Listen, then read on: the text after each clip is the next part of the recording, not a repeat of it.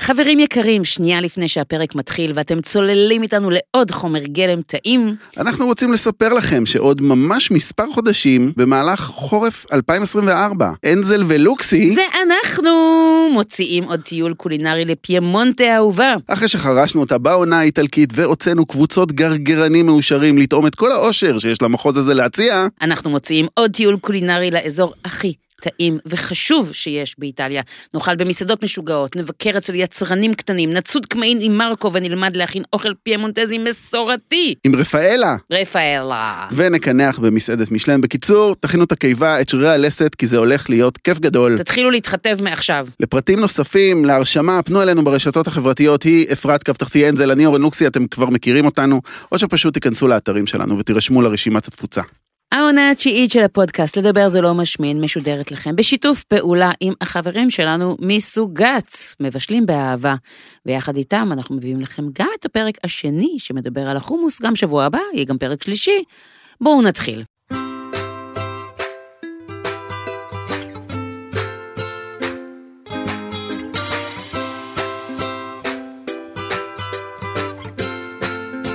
הלו, הלו, הלו! היית מאמינה שיהיה לנו אי פעם פרק משולש על איזשהו נושא? בוודאי, בוודאי. בוודאי. האמת שהפרק הזה יכול להיות גם עונה שלמה. האמת שאם מישהו מכם חשב לעשות אי פעם פודקאסט על חומוס, תעשו. אתם לא מבינים כמה חומרים יש על חומוס. וגם אתה יודע מה לוקסי? נו, האמוציות שכרוכות בחומוס. כאילו כל אחד יודע מה החומוס הכי טוב, איפה צריך ללכת לאכול אותו, איך אוכלים את החומוס, באיזה צורת טיבול. אבל אני חייבת להגיד עוד משהו, מדבר אחר שהופתעתי במהלך התחקיר. ש? נכון, התק- כאילו אנחנו התקשרנו לאנשי אוכל וביקשנו מהם את ההמלצה שלהם לחומוסייה שהם אה, הכי אוהבים. כן. היינו בטוחים כן. שלכולם יש את החומוסייה שהם הכי אוהבים, ואחד נכון. הדברים שהכי הפתיעו אותי, כן. שהיו לנו לא מעט אנשים שאמרו, וואלה, אני לא כזה פריק של חומוס, או וואי, אני לא כזה מומחה של חומוס. נכון, זה ממש היה מפתיע. הייתי בטוחה ש- שלכל אחד יש את החומוסייה שמועדפת עליו, ואז חשבתי והגעתי למסקנה, שבן אדם שפשוט מאוד מאוד אוהב לאכול חומוס, אז הוא כאילו, יש לו את החומוסייה שהוא הכי אוהב, אבל דווקא נגיד שף, בן אדם שעובד בעולם האוכל, ומבין כמה מקצועיות כרוכה בעולם החומוס, וכמה זה מסובך להכין חומוס טוב, יש בו איזושהי צניעות מסוימת שאומרת, אני לא כזה מבין בחומוס, תשמעי, זה... כאילו, אני לא מקצוען בחומוס, אז מי אני שאני אמליץ על החומוסייה הכי טובה? אני יכול להמליץ על החומוסייה שאני הכי אוהב, אני לא יכול להמליץ על החומוסייה הכי טובה. כן. מאוד אהבתי את הצניעות הזאת. זה צניעות וזה גם פחד, כאילו, כי זה לקחת עמדה בנושא שהוא מאוד אמוציונלי. כן, ותמיד יש גם מלחמות חומוס. נכון? נכון. תעזוב, זה החומוס הכי טוב, זה החומוס המקורי. אה, זוכר את המלחמות של אה, החומוס. המקורי? אבו שוקרי המקורי אבו מאבו שוקרי גוש? המקורי ואבו שוקרי היותר מקורי. הראשון. הראשון. איך קראו לזה? אבו שוקרי המקורי ואבו שוקרי, אה? האורגינל? האורגינל? לא זוכר, מצב. כן. טוב, איפה היינו? אז אולי נדבר קצת על זנים של חומוס? אז אני אדבר קצת על זנים של חומוס, כי זה עולם ומלואו. יש כ-40 זני חומוס, אנחנו כמובן לא הולכים לעבור על כולם, חבל על המקום במוח. מה שבגדול צריך לזכור זה שזני החומוס בעולם מתחלקים לשני זנים עיקריים. הסוג הדסי והסוג הקבולי, ששניהם בעצם הגיעו למערב דרך הודו. נתחיל בדסי. דסי בשפת ההינדו זה טבעי, ילידי, מקומי, נייטיב בעצם, ודסי זה בעצם המשפחה של הזנים ההודים, שמאופיינת בזרעים קטנים יחסית, כלומר 4-5 מילימטרים, זה ממש קטן. פיצקה. הם יותר כהים וצבעוניים, כלומר אם אתם רואים זנים שחורים, ירוקים, חומים, צהובים או מנוקדים, לא בעלי צבע אחד, זה כנראה דסי, והקליפה יחסית מחוספסת ומקומטת שכזו. אה, זה זן שגם עם השנים הפך להיות יותר נפוץ באתיופיה, במקסיקו ובאיראן. משפחת הזנים השנייה זה הקבולים, שמקורם באזור הים התיכון, וקוראים לזה קבולי, כי כשזה הגיע להודו זה הגיע מאפגניסטן, מאזור קבול בעצם, אז ככה ההודים קראו לזה. וכאן אנחנו מדברים על הזנים היותר בהירים, מה שנקרא וריאציות סביב הבז', כן. חום בהיר, חול, כאילו זה הגוונים. גם חול, איזה תיאור מעולה. כן, צבע חול. יפה. אני אוהבת בגדים בצבע חול, ממש. אמ, כן. והזרעים משמעותית יותר גדולים, אנחנו מדברים גם על אה, עשרה מילימטרים או 12 מילימטר גודל של גרגר, והקליפה יותר חלקה. עכשיו, אם אנחנו מסתכלים גרוסו מודו על שני הסוגים, הדסי והקבולי, אז הדסי הרבה יותר רגישים למחלות, וזה עוזר לנו לזכור שרוב הזנים שאנחנו רואים מסביבנו הם אה, זנים של קבולי. מהמם. כי מן הסתם הם פחות רגישים, יותר עמידים למחלות, ובאמת בישראל ורוב העולם המערבי, זה כל הזנים שמפותחים הם מבוססים על הקבולי, שעברו כל מיני הכלאות והשבחות. בישראל היום מגדלים תשעה זנים. רוב הזנים קרויים על שמות הילדים של המפתחים. כנראה כולם יצאו לקצונה, כי זה הכל שמות של שמות של אה, קצינים. בד אחד. זהבית, ירדן, בר, ברעם, נריה, יאיר, יניר, פלג ורז. כן. יצאו לקצונה או טיס. לגמרי, כל הכבוד. בתוך הזנים האלה, חלקם יותר גדולים וחלקם קצת יותר קטנים. אנחנו כישראלים, הרבה פעמים כשאנחנו רואים זנים גדולים, אנחנו קוראים להם זן מקסיקני או זן ספרדי, ולקטנים יותר אנחנו קוראים זן בולגרי. אבל אנחנו עושים מישמש אחד גדול בין זנים. כלומר, אנחנו קוראים הרבה פעמים לזנים בולגרי, כי זה זן קטן, אבל זה לא בהכרח הבולגרי, לפעמים אנחנו לא ממש מדייקים בזן שעומד מולנו. בגדול, אומרים שהקטנים יותר טובים להכנת חומוס, והגדולים הם אלה שיותר מתאימים לתבשילים ונזידים וכל אלה, בגלל שבקטנים פשוט הקליפה יותר דקה. שני זנים שכן חשוב להזכיר, כי בשנים האחרונות אנחנו רואים אותם הרבה, זה ההדס והזהבית, הם הפכו מאוד מאוד פופולריים להכנת חומוס, והם, הם בין לבין, הגודל שלהם הוא בינוני, בערך 8 מילימטרים, מהמם. הם בהירים כמו הקבולי, אבל מחוספסים כמו הדסי. כן. אז זה רק מעיד על זה, אין מה לעשות, יש הכלאות, יש השבחות, כל הזמן יש אה, זנים אה, חדשים. זה כרגע שני זנים מאוד פופולריים אה, בישראל. מה שעוד חשוב להגיד, זה שכל הזמן מפתחים זנים חדשים, נכון. ומכון וולקני, אחת המטרות שלו היום זה לפתח זנים יותר בריאים. מהמם. כלומר, אנחנו מבינים שככל שהמין האנושי מתרבה, ככה אנחנו צריכים לספק לו אוכל שהערך התזונתי שלו הוא הרבה יותר גבוה ביחידת אה, משקל ויחידת נפח. כן. תאכל כבר, אז כבר תאכל משהו שטוב לך לגוף. אז הפיתוחים של היום זה זנים שהם עם יותר נוגדי חמצון, יותר סיבים תזונתיים, יותר מזינים את אוכלוסיית העולם. אנחנו לאחרונה ראינו שני זנים, זן אדום וזן שחור, כן. שזה מקסים, ראינו אותם בוולקני. בוולקני. כן. ומה שמאוד מאוד מאוד יפה, זה שמכון וולקני לא מגדל דברים רק בשביל שיהיה יפה. זה לא בשביל שיהיה חומוס אדום וחומוס שחור. חשוב להם מאוד שזה יהיה טעים. כלומר, זה לא רק שהם מנסים לפתח זן יותר מזין, אלא שהוא יהיה מזין ומאוד מאוד טעים גם, כדי שהאוכלוסייה גם תקבל אותו באהבה, שמחה ורצון, שהזן הזה יחליף בתזונה שלה זן קדום יותר. חשוב לציין, הפיתוחים של הזנים האלה, בהובלה של דוקטור מולי גלילי, מהמם. ממכון וולקני, זה לא זנים שנוצרו יש מאין. כן. יש זנים שחורים, יש זנים אדומים, הם פשוט מפתחים אותם ומגיעים כן. איתם לרזולוציות של נוגדי חמצון פי 50 יותר מחומוס רגיל, כן. וכל מיני אה, אספקטים בריאותיים. החומוס השחור, אגב, של מכון וולקני, לא שאלנו אותם כשהיינו שם, אבל יש אה, בפוליה ובבזיליקטה, בדרום איטליה, צ'צ'ינרי, חומוס נכון, שחור. כן. אז אני מניחה שיש קשר אה, בין החומוס שהם אה, מפתחים לחומוס הזה, או שזה מבוסס על הדסי. כן. לוקסי, יש לא מעט גידול חומוס בישראל, נכון. אבל עדיין לא מספיק לתצרוכת השנתית של הישראלים. אנחנו אוכלים הרבה חומוס כאן בארץ, נכון. ולא מעט גם. לא מעט, ואפילו כשדיברתי בשיחה המקדימה עם אסף נבות מסוגת, אז הוא אמר לי שהכמות של החומוס שמגדלים בישראל הוא פחות או יותר יכול להספיק לתצרוכת המקומית. אה, כן יכול להספיק? יכול להספיק, אבל שוב, התצרוכת הזאת כל הזמן גדלה וגדלה וגדלה וגדלה, שטחי הגידול לאו דווקא גדלים. זה קטע, כי התצרוכת הזאת גדלה לא רק בגלל שהאוכלוסייה גדלה, היא גדלה כי העניין בחומוס בכל העולם הולך וגדל בגלל הערכים התזונתיים שלו. לגמרי. אז בישראל כרגע מספיק, אבל אולי בעתיד זה לא יספיק. אני הבנתי שבישראל יש משהו כמו 50 אלף דונם של חומוס. יש הרבה שדות של חומוס שאפשר למצוא בהרבה מקומות בארץ, או למרגלות התבור, או ליד קיבוץ עינת, או בקיבוץ חורשים. קיבוץ עינת יש את החומוס של ג'ינג'י שמגדל לעצמו את החומוס. חומוס מעולה, בן אדם שגם מגדל לעצמו את החומוס, וגם אחר כך מגיש, יש את החומוס של ג'ינג'י בקיבוץ עינת, אם אתם לא מכירים, כדאי מאוד להכיר. וכמו שאמרנו, אז גם מכון וולקני עוסק בפיתוחים כל הזמן של חומוסים, אז אי אפשר לדעת מה יגיד העתיד. יכול להיות שימציאו זנים של חומוס שמותאמים לאקלים המקומי כל כך טוב, שממש יהיה קל לגדל בישראל, והגידולים ילכו ויגדלו. ואם כבר מדברים על אקלים ועל גידול של חומוס, את יודעת איפה אין אקלים? איפה אין אקלים? בחלל. רציתי להגיד לך פה בחדר, אני קופאת פה מקור, אבל סבבה. כן. איתי, אפשר להנמיך לא, לא, לבחורה לא, קצת את לא, המזגן? אני- אשרוד, אני סתם חשתי צורך לקטר לרגע.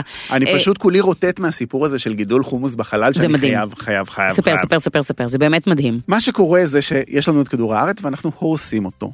אין על זה עוררין, אנחנו מחרבים את המקום הזה. בהצלחה. עכשיו, אני מאוד מאמין שכדור הארץ ישקם את עצמו. הוא ישקם את עצמו כי היו כמה אה, הריסות אה, גלובליות, אוקיי. והכל נהרס והוא קם מחדש. אבל אנחנו פשוט כבר לא נהיה פה כשהוא ישקם את עצמו. אה, זאת אומרת, אני- זה, אני אני פשוט חושבת שהוא ישקם את עצמו אחרי שהוא יעיף אותנו מפה. זה, זה בדיוק, אנחנו אומרים בדיוק את אותו דבר. אנחנו נכחד ואז כדור הארץ, השיקום יצליח. בדיוק, כמו אוקיי. שנכחדו הדינוזאורים, היו כבר איזה 6-7 הכחדות עולמיות. ומה שקורה היום זה שיש את המרוץ לחלל, דיברנו על זה בהתחלה. כן, אין ברירה. האוכלוסייה פה גדלה וגדלה וגדלה, הכדור לא גדל. יכולת הייצור של הכדור של תזונה לכל האוכלוסייה הזאת לא גדלה, כן. ואנחנו מחפשים בכל היקום מקומות שאנחנו יכולים אה, לעבור אליהם. מדברים על הירח, מדברים על מאדים, כן. יש כל הזמן דיבורים על מה קורה, אבל אחד הדברים הכי בעייתיים הוא מה יאכלו כל האנשים שיהיו במאדים, מה יכול לצמוח במאדים. מהמם. נכון להיום כלום. אז יש מלא ניסויים ופיתוחים. שגם עובדים עליהם הרבה מאוד חוקרים ישראלים, שמנסים להבין איזה גידולים אפשר לגדל בחלל, ויש פה המון שיקולים שנכנסים, של עלות מול תועלת, מה יגדל טוב, מהמם. זה לאו דווקא מה שמזין. מה שמזין, יכול להיות שהוא יהיה מאוד מאוד בעייתי. מהמם. וכל מיני אה, שיקולים כאלה שנכנסים, ואחד הגידולים שממש עובדים קשה כדי לנסות להבין אם אפשר לגדל אותו בחלל, הוא חומוס.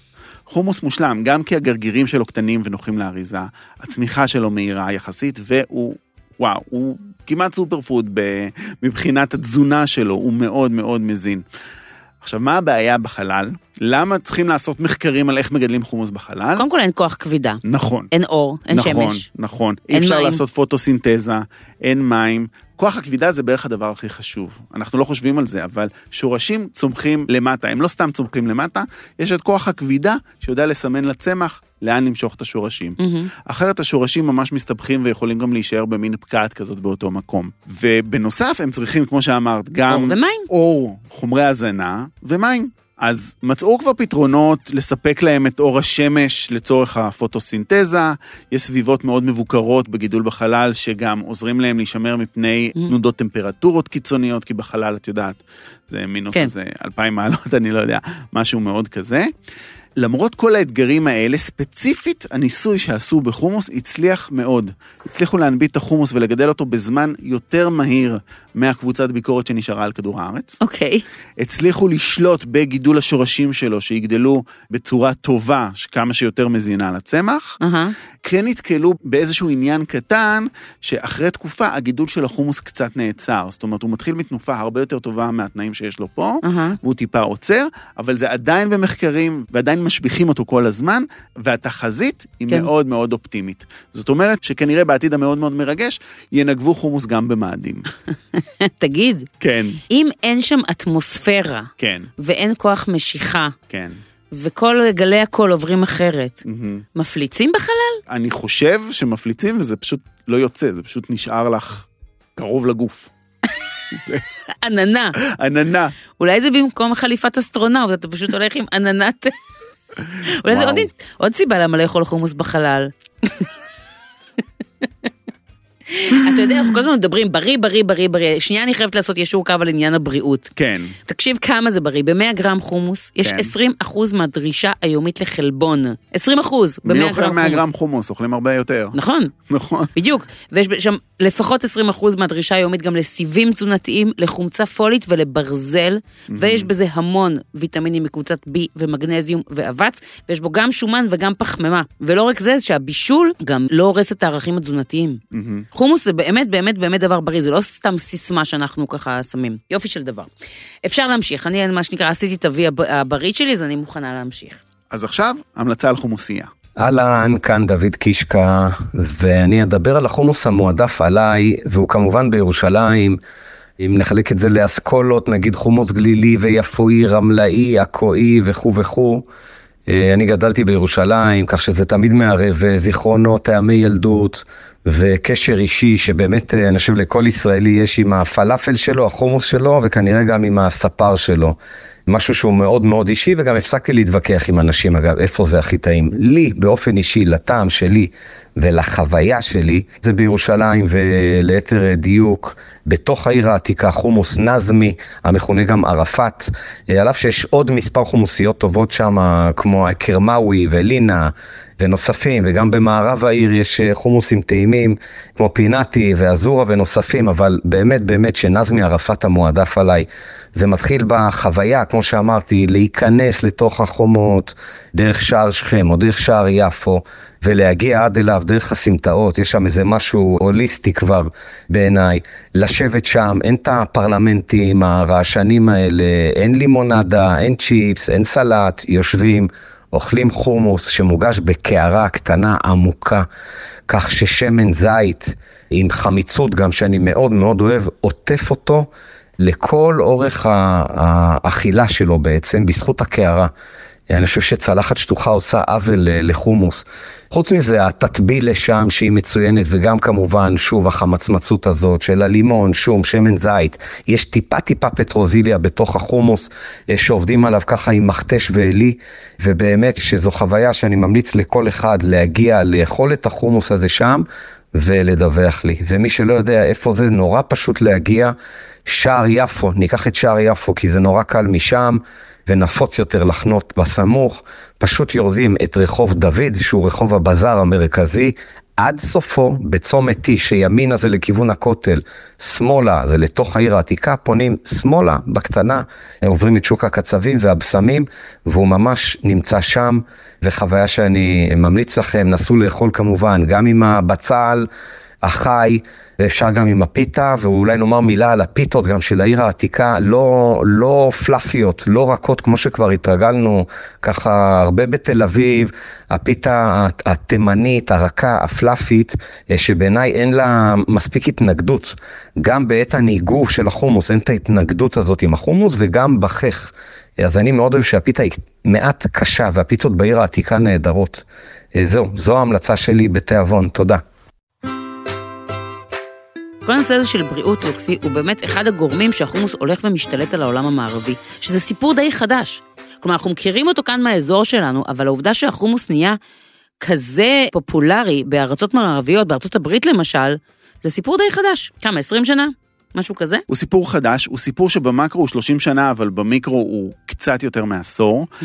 וזה סיפור מרתק, כי הוא מאוד מתקשר למה שדיברנו עליו בהתחלה, בהתחלה, בהתחלה, על ניכוס תרבותי. אוקיי. Okay. כי היום, כשאת נמצאת במדינה מערבית כמו ארצות הברית, חומוס הוא מאכל ישראלי, אוקיי? כן. Okay. הם קונים חומוס ויש להם ערימות של חומוס על המדפים, וזה חומוס ישראלי, כולם יודעים, אבל חומוס הוא לא ישראלי.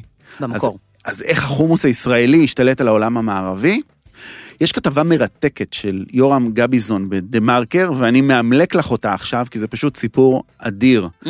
בעצם פעם שוק החומוס מחוץ לישראל בעולם המערבי, כמובן אני מדבר, הוא היה שוק מאוד מאוד קטן, שוק של כמה עשרות מיליוני דולרים. זה מיקרו, חבל על הזמן. Mm-hmm. וב-1986, נהג מונית ישראלי לשעבר בשם זוהר נורמן, התחיל לייצר חומוס במחסן קטן בברוקלין. אוקיי. Okay. בקטנה של הקטנה של הקטנה, נדמה לי שהמחזור שלו, בשיא שלו, בשנה הראשונה היה מיליון דולר. אוקיי. Okay. משהו כזה, 100 אלף דולר לחודש, זה שתביני כמה זה קטן. באותה תקופה, בארצות הברית החומוס הוא מוצר נישתי לשוק היהודי והערבי, ואחוז מאוד קטן משוחררי הבריאות האמריקאים. Mm-hmm. ובשנת 2002 נורמן מוכר את החברה שלו לרב יהודי בשם יהודה פרל. יהודה פרל הוא גאון. הוא רב שבמקצועו היה אה, מפיץ של אוכל ישראלי ברחבי ארצות הברית, היה לו חברת הפצה, הוא אה, נכנס לשותפות עם אה, נורמן ואחר כך קנה ממנו את החצי שלו, והוא היה לו חזון מאוד מאוד גדול לחומוס. אז הוא פנה לשותפים אסטרטגיים גדולים מאוד, כמו שטראוס ופפסיקו, mm-hmm. ואמר להם, חבר'ה, יש לנו פה הזדמנות אדירה והוא מכר להם את החזון שלו. בתקופה ההיא, המחזור מכירות של החומוס כבר היה 22 מיליון דולר. של וואו. החברה שלו. גדל ממיליון ל-22, אבל זה לקח עשור. כשהשחקנים הגדולים נכנסו לשוק, הם הבינו שמדובר במוצר מעולה, שהיתרון שלו בשוק האמריקאי... שהוא לא קיים. הוא לא קיים וואו. בדיוק. אם רוצים להכניס שוקולד חדש לשוק האמריקאי, שוק רווי. יש מלא מוצרי שוקולד, זה אומר שהשוקולד הזה יבוא על חשבון של שוקולד אחר. חומוס לא בא על חשבון כלום. אם בן אדם רוצה לקנות חומוס, זה מה שיש. זה גם לא דומה לכלום. בדיוק. אתה מבין? זה גם לא דומה לכלום. זה אחד זה אחד הדברים שתמיד אומרת על החומוס, זה לא דומה לכלום. נכון, הוא לא התחרה בשום מוצר וואו. קיים אחר. באותה תקופה נתח שוק של החומוס היה פחות מאחוז. השותפים הגדולים שלו השקיעו מיליונים במפעל חדש, בטכנולוגי מזון, טכנולוגי אומרים? נניח. נניח, אה, בחקר שוק, בעבודות מחקר, בשת"פים מפורסמים, בחלוקת טעימות בכל ארצות הברית, ובפיתוח טעמים שמתאימים לשוק המקומי. אנחנו צוחקים על האמריקאים שיש להם חומוס שוקולד וחומוס גואקמולי ברור, אנחנו גם, אנחנו גם נמשיך לצחוק. אבל כל מקום מתאים לעצמו את האוכל לשוק המקומי. אני אגיד לך גם משהו, זה לא רק שזה מתאים לשוק המקומי, אנחנו, שאנחנו מכירים את החומוס הגרעיני, הבסיסי, המסורתי והשורשי, כן. הרבה יותר קשה לנו לקבל וריאציות ממישהו שמכיר את זה כמוצר חדש. נכון. גם אנחנו, יש לנו פה חילולי קודש על ההיסטור, כל הפסטה אלפרדו או פסטה מתוקה, נכון. ששומע את זה איטלקי וכאילו, הוא רוצה למות רק מהמחשבה על מה שאנחנו מתהפכת לו עושים. הבטן. קרבונרה עם שמנת, בוא. כן. אבל ברור ששוק חדש, הרבה יותר קל לו לקבל אה, וריאנטים. לקבל וריאנטים שמתאימים לכך המקומי. כן. באותה תקופה גם הייתה הזדמנות פז, כי התחיל הקרייז אחרי הדיאטה הים תיכונית, Mm. The Mediterranean Diet, מהמם. ואין דבר יותר ים תיכוני מאשר חומוס, והאמריקאים התחילו לחשוב יותר על אוכל בריא, והם אכלו את זה בכפית, ואיתם כל שאר העולם, ורק שתביני, מחברה שכמה אמרתי לך? מיליון דולר מהמם. התחילה, היעדים של סברה לשנת 2024 הם שני מיליארד, וזה רק חברה אחת. אמרתי לך להשקיע? אמרתי לך? אמרתי לך או לא אמרתי לך להשקיע? האמת שלא, אני לא יודע למה את אומרת את זה עכשיו, אבל בסדר. וואו. כן, קודם כל מרתק. אתה אמרת אבל משהו מאוד מעניין, אמרת, האמריקאים אוכלים את זה עם כפית. נכון. איך אתה אה, אוכל את החומוס שלך, אורן לוקסנבורג? או, שאלת השאלות, פיתה, בצל או כף? זה נכון? זה השילוש העקרוני. זה האופציות. ובכן, אפשר גם מזלג במקום כף. אין דבר יותר טעים בעולם מאשר לאכול חומוס עם פלח של בצל.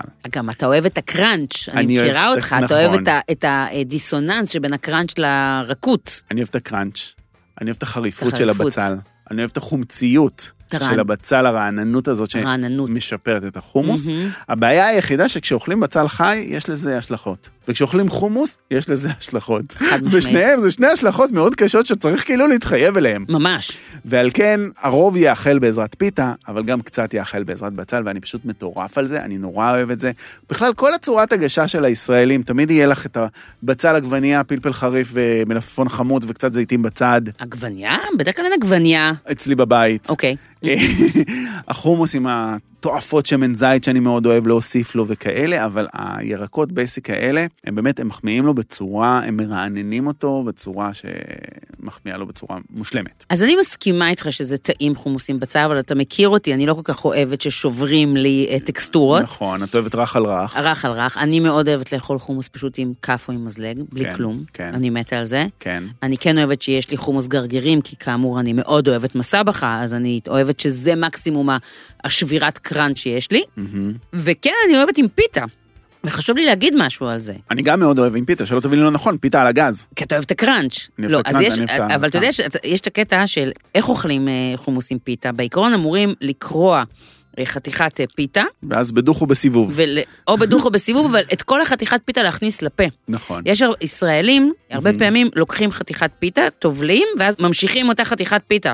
אתה מבין מה אני אוכלים מתכוונת? בביסים, כאילו, את אותה חתיכה. וטוחלים בביסים את אותה חתיכה ועושים דאבל דיפ. זה משהו שאתה לא תראה במקומות אחרים. במקומות אחרים, החתיכה שמנגבים איתה, מכניסים אותה בשלמותה לפה, וואו. וכאן גאוותי על נורי סמדר, ש... שאומנם הוא רק ילד בן שבע וחצי, אבל ככה הוא אוכל, הוא חותך חתיכות ממש קטנות של הפיתה, מעמיס עליהם המון המון המון המון אה, חומוס, כן, ומשקה את החומוס עם שמן זית. כן. אתה מכיר את הבכי שהיה יום אחד בבית? שמה? אתה לא מכיר את זה? לא? זה לא הנבלי של ריש לקיש! אוף, ילד פלצן הוא לא. פלצן, הוא super taster, זה לא פלצן, יש לו תחוש. טעם מטורף לילד הזה. אז הוא מטביע את זה בשמן זית, ובגללו כל הבית התחיל להטביע את, את החומוס בשמן זית. ואני חייבת להגיד שכשאתה מטביע חומוס בהמון המון המון שמן זית טוב, זה יכול להיות גם חומוס קנוי. אז את אמרת משהו מעניין, כאילו אמרת או שיטבלו את הפיתה בחומוס וינגבו, או שיעשו double dip. אני לא זה ולא זה. מה אתה עושה? אני קורא קירי פיתה ועם כף ומזלג לוקח חומוס ומעמיס על הפיתה. פשוט מהסיבה שככה, א', אני לא מתלכלך, אבל ב', אני מכניס הרבה יותר חומוס על החתיכת יש לך פיתה. את זה ביותר אשכנזי? כנראה שלא. כנראה שלא. כנראה שלא. מבחינת אה, ז'אנר, אה, החומוס, יש כל מיני ז'אנרים של חומוס. זה מה אתה. פותח דפים? אתה לא יודע את זה בעל פה? אני יודע בעל פה, אבל רשמתי לי שאני לא אשכח. כיוון שאני אוכל אך ורק... אני כאילו, אני, כל התוכנית הזאת, אתה, אתה כל כך אוהב חומוס, שכל התוכנית הזאת אני כמו בן אדם שעומד בפארק, נו. עם הכלב שלו, כן. ועם מקל קטן, אני זורקת לך נושאים, כן. אתה רץ, כאילו, כל נושא שאני אומרת, אתה רץ להביא את המקל, כאילו. אני היונים בפארק, זה מה שאני, את זורקת לי גרעינים ואני... בוא נדבר על זה, בוא נדבר על בוא זה. נדבר. בוא נעשה שנייה סקירה על ז'אנרי החומוס. כן. אוקיי? כן. אני אוכל רק אחד מהם, אני לא, מסוג... לא סובל את הש... לא, אני אוכל שניים מהם בעצם, אבל את ה... את ה... אוקיי, אני יוצא מהארון. כן. לא מסוגל לאכול, לא מסבכה, לא משאושה. אם זה, מה? אם זה לא חומוס חלק קטיפתי, לא טוב לי. לא טוב לי. חומוס צריך להיות חלק. אני לא מבין למה אני צריך להרגיש גרגירים של חומוס. זה מרגיש כאילו מישהו לא עשה את העבודה עד הסוף. זה מאכל אחר. זה מאכל אחר שאני לא אוהב. אתה לא אוהב מסבכה? שנייה, שנייה, שנייה. אם אני בוא אעשה לך... נעשה רגע סדר. רגע, רגע, רגע.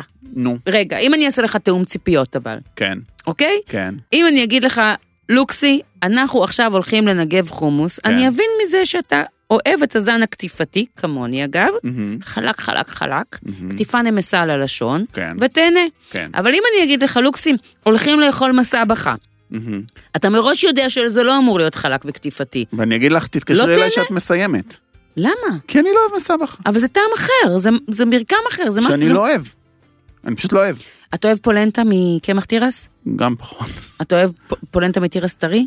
כן. טוב, אין לי כוחות אליך. לא, רגע, שנייה, אבל אנחנו בנושא מאוד מעניין. סוגי החומוס. אתה רוצה שאני אעשה לך סדר? אני, אעשה שנייה סדר. בסוגי חומוס, ואז... אה, אוקיי, אני אתחיל בראשון שאני הכי מקדש בעולם, ואת תקחי את זה משם. בסדר. הראשון שאני הכי מקדש בעולם זה חומוס עם טחינה. לוקחים חומוס, הוא צריך להיות קטיפתי, הוא צריך להיות חלק, הוא צריך להיות קרמי, עליו שליכטה של טחינה טובה, ורק ככה אני רוצה לאכול את החומוס שלי. אוקיי. לא גרגירים ולא משאושה ולא שום דבר אחר. אתה שם על זה קצת מהתצבילה? כאילו מה... לא. מהחומוס...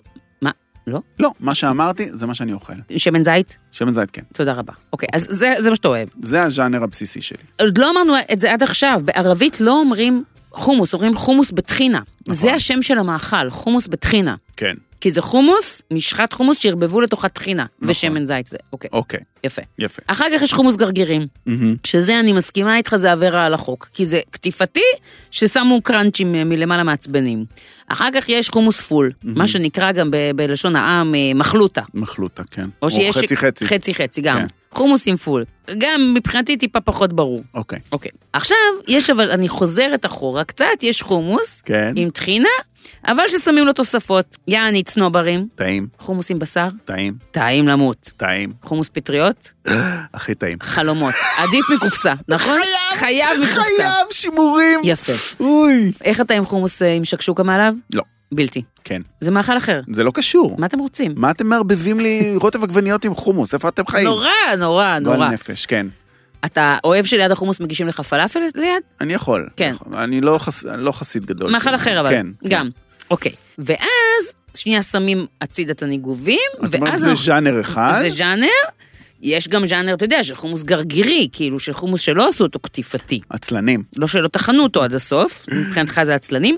יש אגב גם את הז'אנר של החומוס אה, החמוץ, כלומר שהוא קטיפתי אבל ששמו בו הרבה חמוץ, מהמם. או ששמו בו הרבה תבלינים, A.K.A. כמון, מהמם. שזה גם עניין. אני, אתה שם. לי הרבה כמון את לא ולימון, אוכלת. קצת מאבד אותי. אוקיי. נכון. אבל אני שמה שנייה את הטיבולים בצד ומדברים, יש ז'אנר אחר, שזה המסבכה והמשאושה, שקודם אוקיי. כל ניישר קו, זה די אותו דבר. מסבכה זה גרגירי חומוס, שערבבו אותם עם טחינה ושמן זית, כלומר אותם מרכיבים, פשוט בטקסטורה אחרת, זה לא שטחנו לחוד את החומוס ואז ערבבו אותו עם טחינה גולמית, נכון? פשוט ערבבו את הכל ביחד בקערה. כן, גרגירים שלמים, או קצת מעוכים, מהמם. על זה טחינה ושמן זית, אני מבחינתי מדובר במאכל האלים, ולא צריך טיבול בכלל, אחר כך אני שמה מלא תטבילה, את הלימון והפלפל החריף. ומשאושה זה בעיקרון מסבכה באזור הגליל, מהמם. שבמשאושה בדרך כלל באופן אה, מקומי, היא טיפ, הגרגירים טיפה יותר שבורים, כן. אבל זה אותו דבר. זה עניין של איך שמערבבים את זה כן. בקערה בעצם, אז זה הערבוב הזה שובר בעצם את הגרעינים. אז בעצם מה שאתה אומר לי, ששינוי הטקסטורה מבחינתך מוציא את הדבר מחוץ לצלחת שלך. אתה לא אוהב מסבכה. אני לא אוהב מסבכה, אני אף פעם לא אהבתי מסבכה, וזה מעניין שאת אומרת, אני גם לא אוהב חומוס גרגירים. אני לא מצליח להבין איך מאכל, ש- אני, את יודעת שאני נורא אוהב אוכל טחון, אוכל כן, חלק. כן, גרבר. כאילו, כן. גרבר, וואו, המרקם, ואני, תמיד השאיפה שלי תהיה גם במרקים ורטבים וקרמים והכל, שזה יהיה כמה שיותר חלק בלי שום דבר בפנים.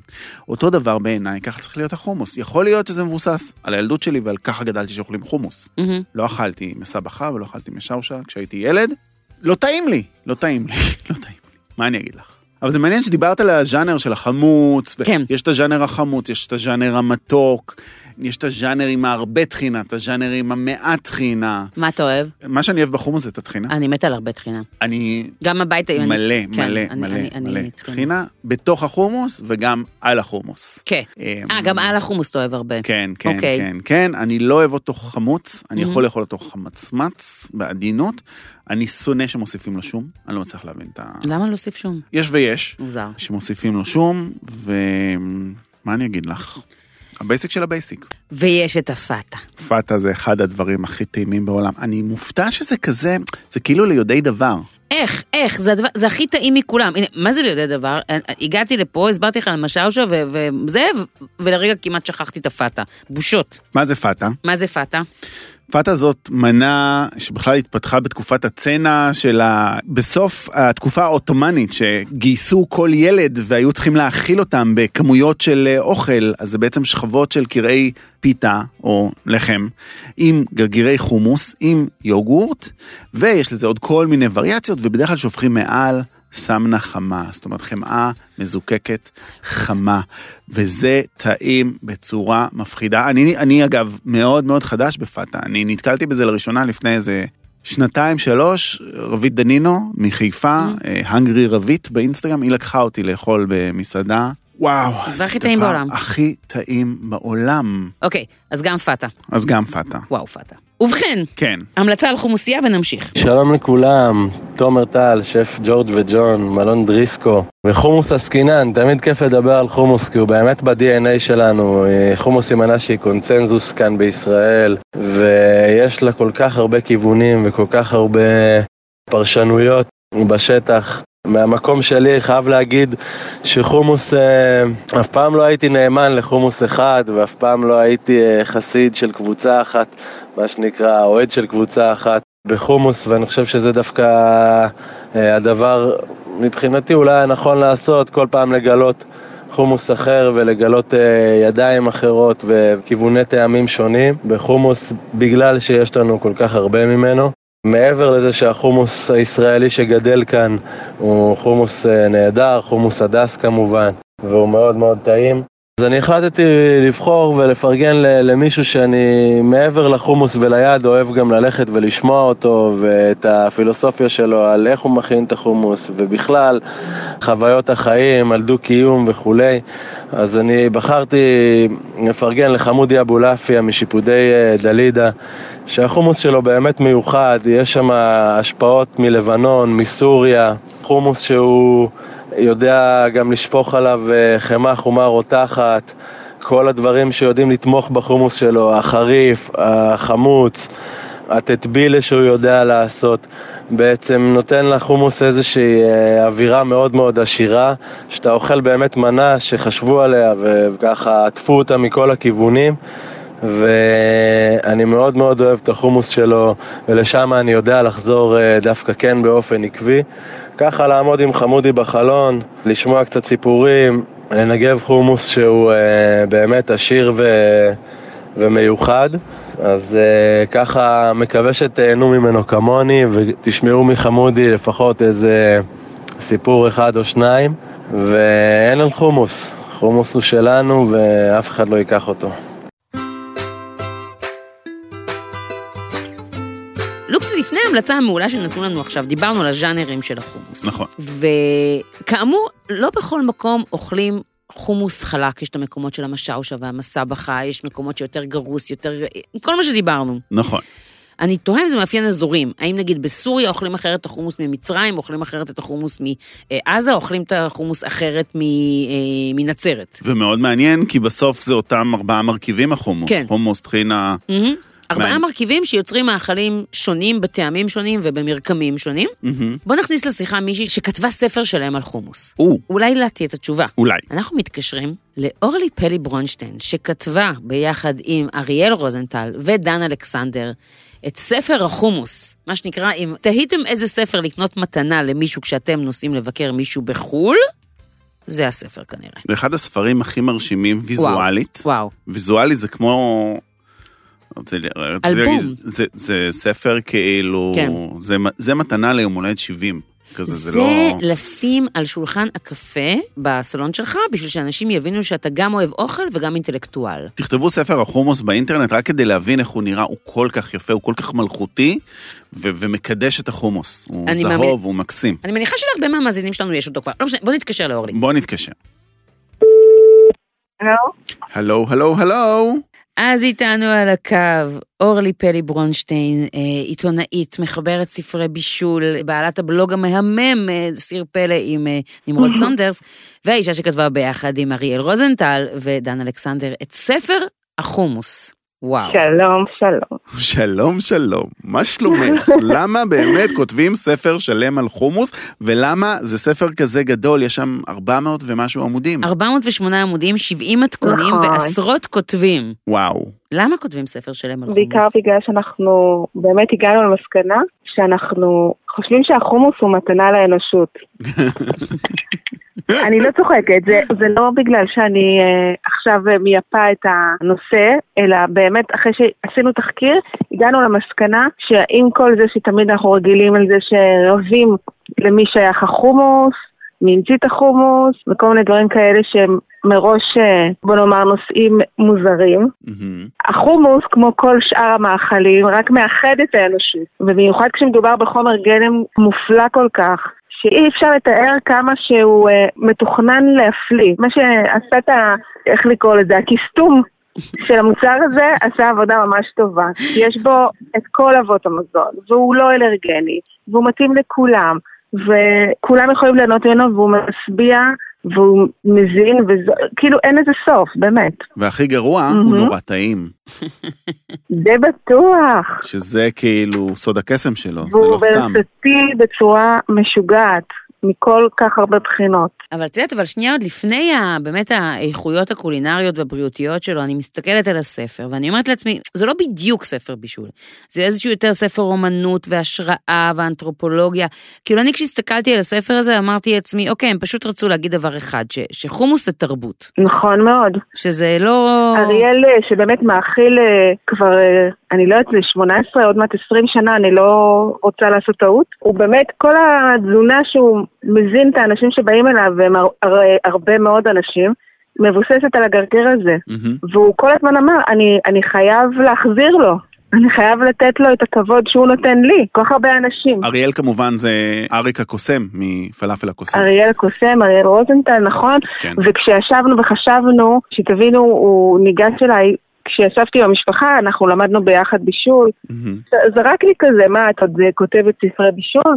אז אמרתי לו, כן, בטח, כשיש נושא טוב, אז אני כותבת. אז הוא אמר לי, יש לי נושא, אני לא בטוח אבל שתרצי, אבל אני אסביר לך. והוא באמת פרד בפניי כמה דקות, לא עצרתי אותו אפילו. מהמם. והוא כל כך דייק את זה, את העניין הזה שכל כך הרבה ניואנסים יש גם במאכל חומוס, הממרח כלומר, כן. וגם בחומר גלם חומוס. וכל כך הרבה אנשים מכל כך הרבה מקומות בעולם אוכלים אותו, ולא משנה אם, אם זה באמת אה, פה בחומוסייה ביפו, באוכלוסייה שיושבת פה מאות שנים, או באוסטרליה כשבחור ישראלי או בחור פלסטיני, לא משנה, כי יש גם כזה וגם כזה בכל מיני מקומות בעולם. מהמם. או סורי, או לבנוני, כן? אין לזה סוף. פותחים חומוסייה ומאכילים אנשים ויוצרים ממש קהילה סביב המאכל הזה. את יודעת מה, אז אם את כבר מדברת על זה, על כל מיני מקומות בעולם, אז כשמדברים על חומוס יש פיל בחדר, אנחנו, לוקסי ואני קודם לכן ניסינו קצת אה, ללטף את הפיל הזה. אבל כל העניין של אה, ניכוס תרבותי, בטח כשמדברים על אה, שלושה ישראלים, או יותר נכון שני ישראלים וישראלי לשעבר, דן לא גר ב- בישראל כבר הרבה שנים, אה, אבל שלושה... יהודים. שלושה ישראלים, מחליט, יהודים, מחליטים אה, ל- לכתוב ספר על אה, חומוס, וישר השאלות על ניכוס תרבותי. והשאלה שלי, אם לא היה קשה לכותבים מהעולם הערבי לשתף פעולה עם ספר שבאמת בא מכאן. א', היה מאוד קשה לשתף פעולה לחלקם, מהמם. גם מכל מיני סיבות, לא רק בגלל שאנחנו ישראלים או יהודים, אלא גם בגלל שכאלה שכן אהבו את הרעיון, כי פרסנו בפניהם את העניין הזה שזה בעצם, אנחנו לא אומרים פה החומוס הישראלי, אלא במסר הרבה יותר אה, של אנושות, של אה, בינלאומיות ולא, כן. ולא ישראלית. אבל מה שקרה זה שחלקם, אפילו המשפחות לא כל כך ראו את זה בעין יפה. ויש כאלה שנשרו בדרך, ויש כאלה שהיו להם המון המון כאבי בטן דווקא אחרי שהספר יצא. יש כל מיני אה, מקרים סביב זה, יש כאלה שאיימו עליהם. מה את אומרת? ש- באמת? כן, צלמים שצילמו לנו במדינות שפחות אה, מחבבות את ישראל. מהמם. הם בסופו של דבר לא רצו לקחת חלק בספר, ניסו להתנער בכל דרך. אחד מהם בסוף אפילו נכנס לספר ב... תחת אנונימוס ולא וואו. לא נתן את השם שלו. וואו. עד כדי מצד כך. שני, הצלם בעזה, ממש לא הייתה לו שום בעיה עם זה, הוא אפילו צילם את בני המשפחה שלו. אז? יש כל מיני תגובות כנראה. כן, אבל אתה יודע, אני הרגשתי שהצלחתם להתגבר קצת על העניין באמת של הפוליטיקות אה, של החומוס, בגלל שחילקתם את הספר לפי ערים, ולא לפי גבולות של אה, מדינות. נכון, החלום נכון. היה בכלל שלא יהיו גבולות. בסופו של דבר אמרנו, אנחנו צריכים להסתכל על זה, על הגרגר הזה, ממעוף הציפור. אוקיי. כאילו שאנחנו בעצם מסתכלים על האנשים ולא על uh, השיוך שלהם. כי בסופו של דבר, ובגלל זה גם התחלנו את הספר עם ה... מה שכתבה קלודיה רודן, הרי היא בחורה יהודייה, במקור המוצא שלה מחלב, היא עברה לאלכסנדריה, או קהיר, אני לא זוכרת, קהיר. או חלק וחלק מהזמן. קהיר, נכון, הדודים שלה היו באלכסנדריה, פשוט יש איזה סיפור מקסים שהיא סיפרה, אז- אז אלכסנדריה תקועה לי בראש, אבל uh, ב-56, כשהיה את מבצע קדש, והיא הייתה סטודנטית בלונדון, כל המשפחה עקרה ועברה ללונדון. אז, אז כאילו, אנשים הם זזים, הם לא באותו מקום, אז גם השיוך האתני הוא לא תמיד מחזיק לאורך כל החיים. אז אתם הסתכלתם על זה פשוט בצורה גיאוגרפית, אזורית ולא אתנית. האמת היא שאפילו לא גיאוגרפית, ניסינו, אה, אתה יודע, בסוף היה צריך איכשהו. אז הלכנו לפי ערים, כי ערים גם מביאות אה, סיפור של קהילה, וזה סיפור של האנשים. נגיד, אה, בנ- בנצרת האנשים הם מאוד נצרתיים, כן. וביפו, או האנשים של עכו הם מאוד, כאילו, מאוד מאוד, יש להם תכונות מאוד אה, שחוזרות על עצמם, אם אתה לוקח את כל האנשים שעושות חומוס בעכו, והרין אולי אה, הדוגמה הכי טובה של זה.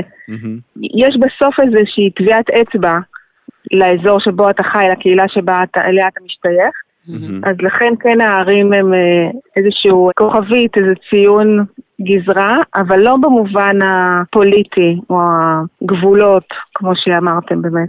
אוקיי, אז יש לי עוד שאלה לטובת אלה שלא יצא להם לראות עדיין את הספר, וחבל. כן. וחבל, החלוקה הזאת לפי ערים, בסוף חומוס זה מאכל שמבוסס על אותם ארבעה או חמישה חומרי גלם. תמיד יהיה בו חומוס, תמיד יהיה בו טחינה, תמיד יהיה בו מלח. השאלה שלי... לימון כלשהו. כן, השאלה שלי, האם באמת יש הבדלים משמעותיים בין המתכונים?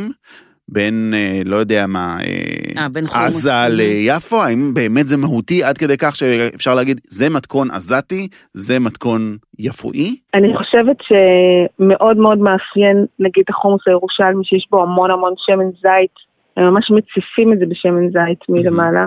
יש בגליל יותר אה, לימוניות כזאת, שהיא אה, מאפיינת יותר, אבל בגדול אתה צודק, כי גם, אנ- גם אנשים אה, שעושים חומוס זזו ממקום למקום, ואם נכון. אתה מדבר על החומוס הקר, אה, בשיטה של הסורים.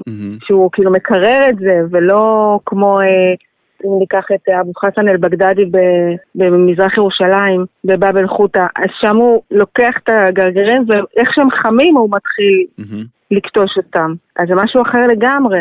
לגמרי. זה, ו- זה ממש טכניקה שונה לחלוטין. היא גם מניבה וזה מוציא גם טעמים. אחרים. כן. נכון, וגם הוא שם פחות טחינה. פחות אוהב. אתה לא אוהב חומוס חם? אני אוהבת חומוס חם. לא. אני מעדיפה חומוס חם. אתמול הגעתי למסקנה אני הזאת. אוהבת אה, גרגירים כאילו כמו אה, מסבכה. אבל חומוס חם ממש, זה מפריע לי איכשהו, אני לא יודעת, משהו בטקסטורה. אני גם, וגם יש את העניין שכשהוא מתקרר הוא מתגבש. לא צריך לתת לו להתקרר, נכון. אוכלים אותו חם. את לא יכולה לטרוף קערת חומוס שלמה בלי שהוא קצת יתקרר. יש לו קרום כזה, הוא נכון. צודק, הוא צודק, כן, יש איזה פחות- קרום כזה, הוא גבשושי, כן, שנוצר. ויש בזה משהו. אלא אם כן מקיפה את הכל בשמן זית, שזה המזור לכל דבר, חד משמעית. ברור. מתפרק לגמרי. חובה להציף בשמן זית. הצלחתם בכל התחקיר שלכם על אה, עולם החומוס להבין מקור? כלומר, זה מאכל שהגיע מכל האזור, אבל יש איזשהו מקום שאפשר להגיד, אוקיי, זה מפה? יש איזה מקום, יש איזה מתכון אה, מסוריה שנחשב למתכון הראשון של החומוס, הוא לא כזה דומה לחומוס שאוכלים היום, כי אין בו טחינה, אבל הוא נחשב למקום. אבל מצד שני, בדיוק עכשיו אני חוזרת מבר אילן, מחוקר אה, שמדבר על הבוטניקה הקדומה, ואיפה שלא חוקרים, לא יודעים. אז, אי אפשר לדעת אם מה שידוע לנו זה באמת מה שהכי כן. עתיק, זה מה שהכי עתיק וידוע לנו. טוב, אפשר לדבר על זה עוד שעות, אבל אנחנו אה, ניקח ממך עכשיו את ההמלצה שלך לאיפה את אוהבת לאכול חומוס. יש לי תחושה שאני יודע. אתה יודע? אני. חושב. אבל... אבל איך אני אצא מזה בסדר, כאילו, כי אני משוחדת ברור, מצד שני זה נורא טעים שם, מה לעשות? את תגידי איפה, ואז אני אגיד אם אה, צדקתי, ואני גם אה, אגיד לך למה זה בסדר. בגדול, כן. אין כמו החומוס של אריאל הקוסם, אין מה לעשות. באמת, גם כשאני מביאה אנשים אחרים, אני לא יודעת, אולי אולי הם אה, משוחדים כי הם חושבים שזה מה שאני רוצה לשמוע, אבל לדעתי זה באמת הכי. טעים. החומוס של אריק מעולה. כן, אנשים מכל העולם שמגיעים, כולם מתעלפים, גם כאלה שאכלו בעבר וגם כאלה שלא אכלו בעבר חומוס. אבל בגדול, בגדול, אני אוהבת לאכול חומוס בכל מקום, שמי שהכין אותו, הכין אותו מכל הלב. וזה באמת ככה, כן. אני לא צוחקת. יש משהו במאכל הזה שמוציא מאנשים את האכפתיות הזאת, את ה... לעשות את הדברים עד הסוף. כי אם לא עושים שם עד הסוף, מרגישים את זה בטעם. לגמרי. אבל באמת, את יודעת, חומוס זה גם עניין אה, קהילתי, ועניין של איפה אתה אוכל אותו, ומי אתה אוכל אותו, ובאיזה טקסיות אתה ניגש אליו, והתוספת שליד, ו- והטיבול שאתה מכיר אותו, ופעם אחר פעם אתה אוכל באותו מקום, ותמיד הטיבול הוא אותו דבר. אז בסופו של דבר נראה לי שהחומוס של אריק מעולה, אבל גם העובדה שאתם אה, חברים טובים, ויש לכם יצירה משותפת, ואת אוכלת שם שוב ושוב, בסופו של דבר, זה הביטחון, זה הבית. אני לא מסכים. החומוס של אריק מעולה, נקודה. אני אמרתי שהוא מעולה, לא, מעולה אני- נקודה. לא, אבל אני לא, אומר, לא, זה לא אבל שהיא- אתה- זה לא שהיא זה שואבת לא- את זה זה בגלל לא החברות קשור. שלה עם אריק. אני לא אמרתי כזה זה- דבר. אני-. אני אתמול הלכתי... אה, אבל רגע, רגע, רגע, רגע, מה? רגע.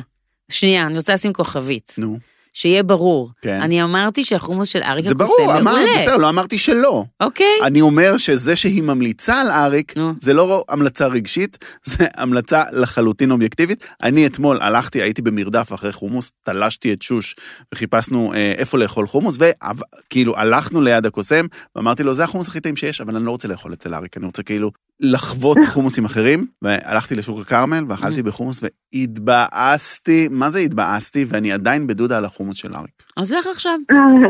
יש משהו בטקסטורה גם ממש, אה, לאחרונה אני מרגישה איזשהו שינוי שהוא, אני לא יודעת להגיד אותו אפילו. מה, משהו נהיה בו יותר קליל ואוורירי כזה. וואי, בא לי. טוב. טוב, אז רגע, אה, קוסם, בואי תספרי לנו על החומוס של הקוסם, אבל מה מאפיין אותו? הוא יותר מהקטיפתיים, מהחמוצים, אה, מהמתובלים, עם מה הוא מגיש אותו? הוא מאוד מאוד מאוד קטיפתי, מאוד. עכשיו, הוא מגיש אותו, הוא מגיש אותו בכל מיני פורמטים, כאילו לפעמים זה בסיס של מנה, לפעמים יש כל מיני, את יודעת, בתפריט עם כל מיני דברים, עם כמון שהוא ממש טוב, כאילו נגיד ניסיתי בבית עם הכמון שלי, היה לי פחות טעים, אה, משהו מוזר כזה. עם אה, כמובן אה, רוטב ועם המון שמן זית ומסיק מגל, מהמם. הוא באמת מפנק שם ב topping, כן. ממש ממש. יפה. אז תודה רבה לך, אורלי פלי ברונשטיין. המון המון תודה. תודה לכם, ובואו נכין חומוס גם בבית. זה גם. טעים, תדעו לכם. בהחלט. ממש. בהחלט. לוקסים המכינים, אני פחות. טוב. אורלי. תודה תודה רבה. רבה. יאללה. ביי ביי. ועכשיו, המלצה על חומוסייה. היי, אני הילה אלפרט, אני רוצה לשלוח אתכם לחומוס אל-קלחה, נמצא ברחוב סלמה 3 ביפו. זה אימא ובן, שהסבא רבא של האימא פתח את אל-קלחה בבניין המשטרה ב-1920, ניהל שם חומוס, ממש יש צילום, רואים תור קופת חולים. הם עוזבים את הארץ ב-48, ורוב המשפחה נעצרת בירדן, שם יש רשת חומוס אל-קלחה עד היום, אבל הענף קטן נוסע לקווייק, ושם נולדה אימא של זיזו, שבגיל 18 חוזרת לארץ, והם ביחד פתחו, זיזו ואימא שלו, את אל-קלחה. יש שם נגיעות שמרגישים שזה בא ממטבח ערבי אחר, ובעיקר יש שם עדינות גדולה, העדינות הזאת היא מתבטאת גם בטעמים של החומוס, מי שאוהב חומוס אה, חמוץ, חזק, ירושלמי, יותר טוב לו יאכל במקומות אחרים ולא שם. אני מאוד אוהבת את החומוס שלהם עם שייטל ושקדים, ואם ככה אז אני פשוט שמה עליו חריף. אני לא מתחברת לטעמים החמוצים, בטח לא בחומוס, סליחה מסורת. עוד דבר, אם אני כבר מדברת על המקום הזה, יש להם פאטה משגעת. שזה פיתה עם חומוס, עם uh, קצת בשר, עם יוגורט, נפלא. זהו, וחומוס אוכלים בבוקר או שלא אוכלים בכלל.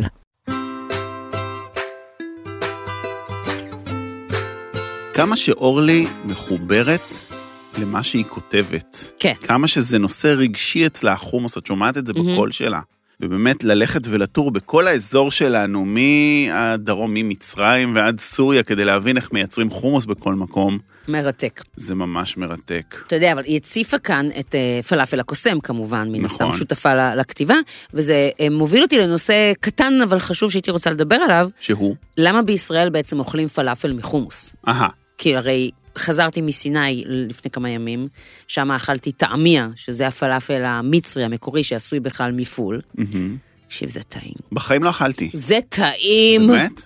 יותר טעים מפלאפל רגיל? אני אגיד לך, בחוף שאני הייתי, הם אה, גרסו את הפול אה, גס כזה, אז זה היה צ'אנקים יותר. אוקיי. אז זה גם לא היה עגול, אה, אתה יודע, עגול סימטרי, כדור כזה. אשת המרקמים, כן. זה היה יותר מין, אה, נראה כמו, כמו טמפורה של משהו כזה, אתה מבין? מין מפלצת כזאת, כמו הסופגניות המפלצות, מורפי. אמורפי, ואני מתה על זה. אוקיי. אני אוהבת שהמרקם הוא כאילו קצת יותר chunky, ואני אוהבת את הצורה ה- הלא אחידה.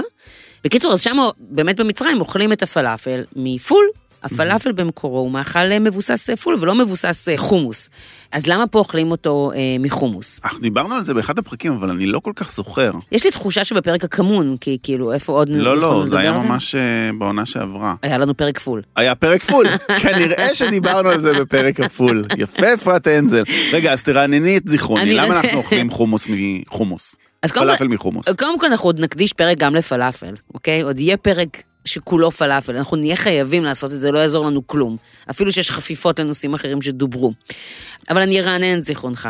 אז הזיכרון הוא כזה, אנחנו לא בדיוק יודעים באמת מה שורשיו של הפלאפל ואיפה הוא התחיל, אבל ההשערה הגורפת זה שהוא התחיל אה, במצרים, ושם כאמור מכינים את הפלאפל אה, מפול וקוראים לו טעמיה, והסברה הגורפת זה שהוא התפשט אה, צפונה, ומשם אה, אה, נפוץ לכל אה, המזרח התיכון, וכתוצאה מהגירת יהודים וערבים לארצות הברית ואירופה, גם ליבשות האלה. אוקיי. כלומר, גם ערבים שהיגרו, אבל גם ישראלים שנסעו אה, לטייל בחו"ל והחליטו לפתוח אה, פלאפל מעוז לצורך העניין אה, באמסטרדם ולהפוך לאימפריות, אוקיי? מהמם. ערביי האזור שלנו, לבנון ופלסטין, היו מכינים אותו מחומוס, ומאוד מעניין שבסוריה מכינים אותו מתערובת של חומוס ושעועית. שורית, עוד קטניה נכנסת ל- לעניין. זה עניין של גידול אזורי? אז זהו, סברה מאוד מאוד מעניינת זה שכשהגיעו העליות מארצות ערב לישראל, והפלאפל צבר פופולריות גם אה, פה בקרב היהודים, נתקלו בבעיה שיש הרבה מאוד יהודים שרגישים לפול. ה-G6PD שדיברנו עליו בפרק הפול.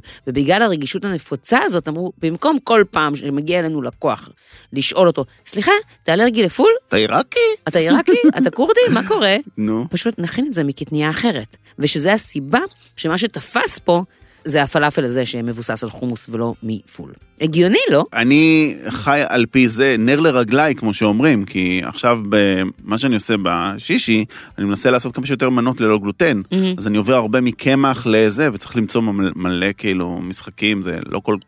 לא הכל יכול להיות עם קורנפלור כדי שזה יהיה ללא גלוטן, צריך לשחק עם מלא סוגי קמחים.